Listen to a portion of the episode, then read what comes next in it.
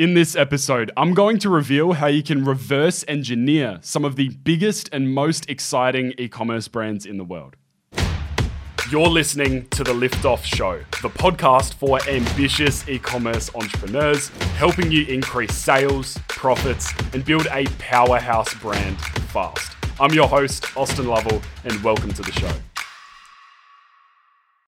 In this episode, I'm going to talk about reverse engineering some of the biggest brands in the world and how you can identify winning brands, look at what they're doing behind the scenes, look at how they present their product, their target messaging, all of the things that go into building a brand. And when I was first getting started trying to build stores, I was always looking for inspiration. I wanted reference points. I wanted to be able to look at other brands, see how they were doing it, and then obviously take parts from them, learn from what they're doing because it's obviously worked for them. They've grown a brand, they've got loads of customers loads of social proof, and built a powerful brand. So I wanted to learn from them instead of just trying to do it all on my own and then fail, you know, keep going, fail again, keep going, spend a lot of money and a lot of time, but end up getting to a similar place. I just wanted to skip all that, skip all of this trial and error and the wasted money and time and just go straight to the good stuff. And so, what I was looking for was winning brands. I wanted to look at what made a winning e commerce brand, what made a store successful, what made a piece of creative successful, or what made a Facebook ad campaign successful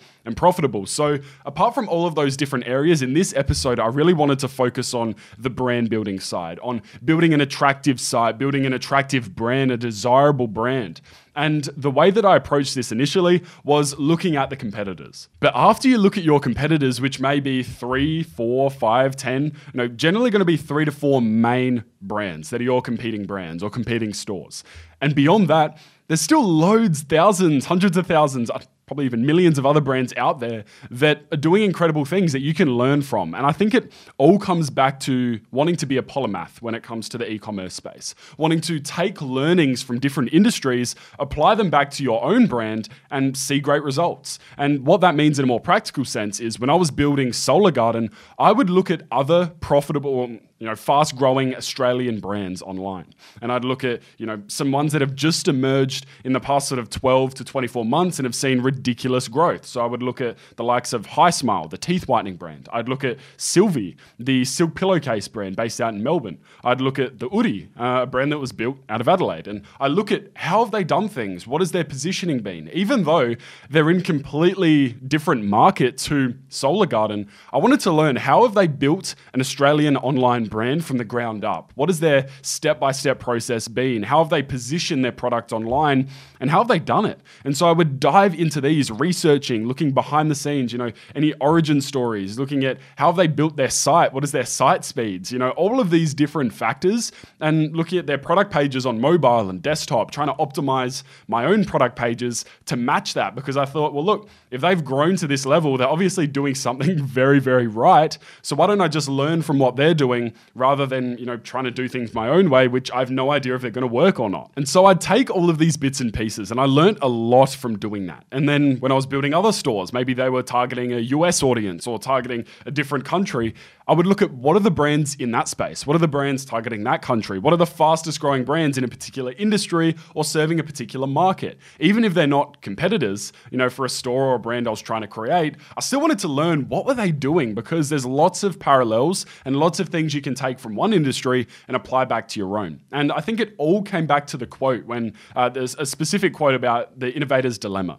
And that is you can generally tell who the pioneers are because they're lying face down in the dirt with arrows arrows in their bag. Those are the people that have tried to forge that new path, and it generally hasn't gone well. And I think it was a very interesting quote I heard recently where it's the second mouse gets the cheese because the first mouse has gone along, tried to get the cheese, and has got snapped by the mousetrap. And then the second mouse just comes along, grabs the cheese, and they're all good. So this is the approach I'm always trying to bring when I build a new store or maybe a smaller brand. And that's I want to follow what's working already. I want to look out there, see what's performing well, the messaging, the site design, the customer experience, even the ads and the ad creative. And I've talked about that a lot in previous episodes because that's going to allow you to skip this you know, awkward phase where you're trialing a lot of different things, it's not working, you're wasting a lot of money, a lot of time, you get stressed and anxious because you think, well, how are all these brands who are over here that are scaling so quickly? How are they doing it?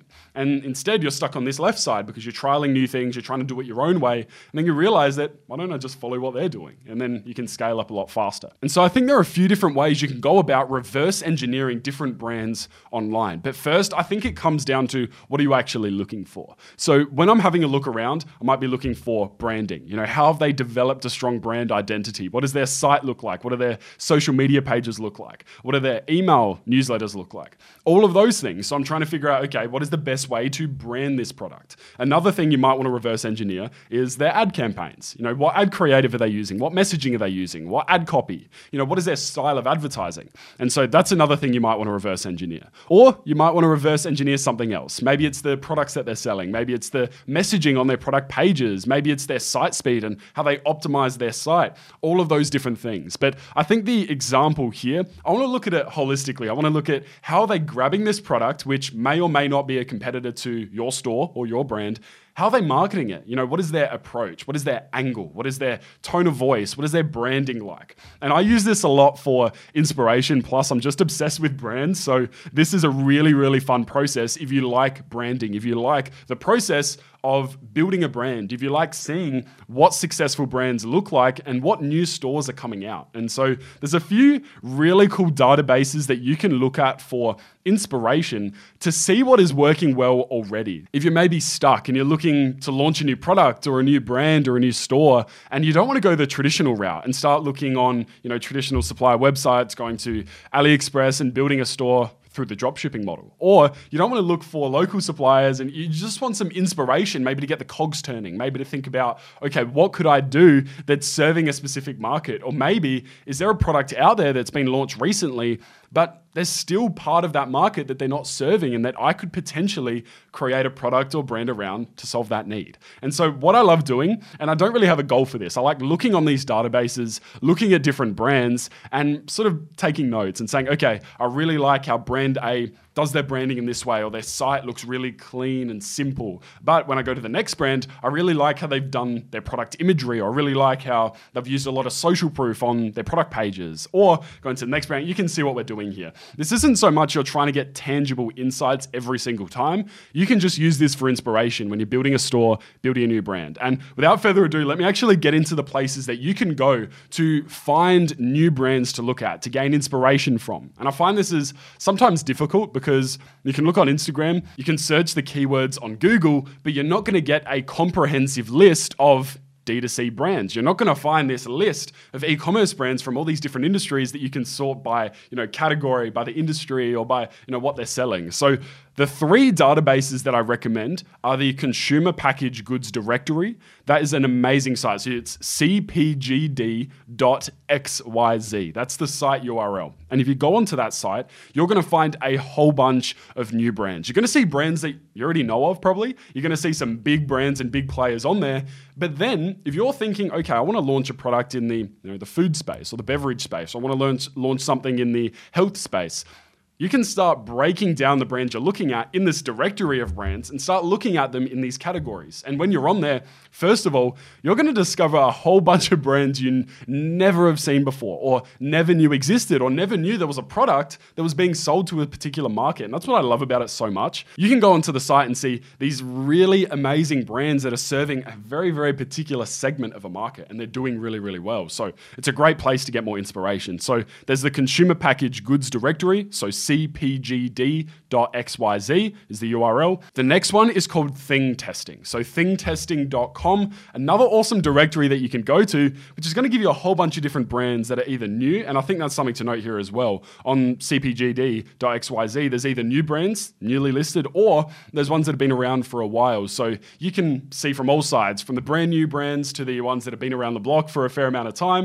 and you can get a lot of inspiration from all of them. And then on Thing Testing, the same goes. Lots of exciting exciting new brands. And the last database that I would recommend having a look at is the ChannelApe brand directory. Another great place to have a look. And again, use these databases to get inspiration, to look at what other brands are doing. And I often use these when I was building Solar Garden or, you know, building another store. I look at these and think, how are they doing it? You know, I just want to learn about different industries. And I feel like the more reference points you have of successful brands out there online, the more times you can see what a successful product page looks like, or the more times you can see how a product has been successfully advertised the easier it's going to be when you launch a new product or build a new brand because you've got all of these reference points. You can draw from, you know, different brands that you've seen on here, take the best pieces when you build your own store. It's going to save you a lot of time. And plus, if you're interested in brands like I am, if you love the brand building process and you're a bit obsessed with e-commerce, these are great places to go.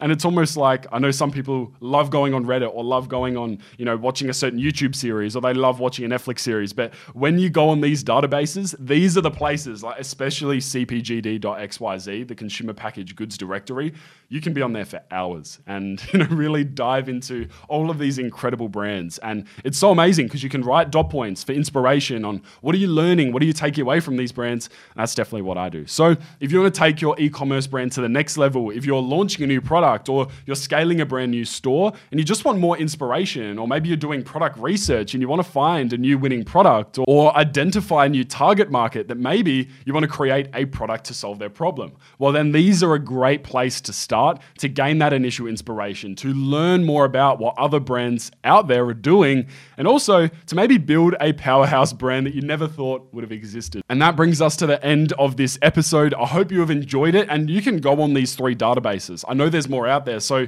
if you know any other ones, let me know. I definitely want to check them out and use these as inspiration. And you know, just skip this initial trial and error part of your brand building journey and just go straight to the good stuff. Creating creating high converting product pages from day one, creating great ads and great ad creative from day one, and just skipping all the trial and error, the wasted time and wasted money, and just going straight to the good stuff. So, hope you've enjoyed this episode, and I'll see you in the next one.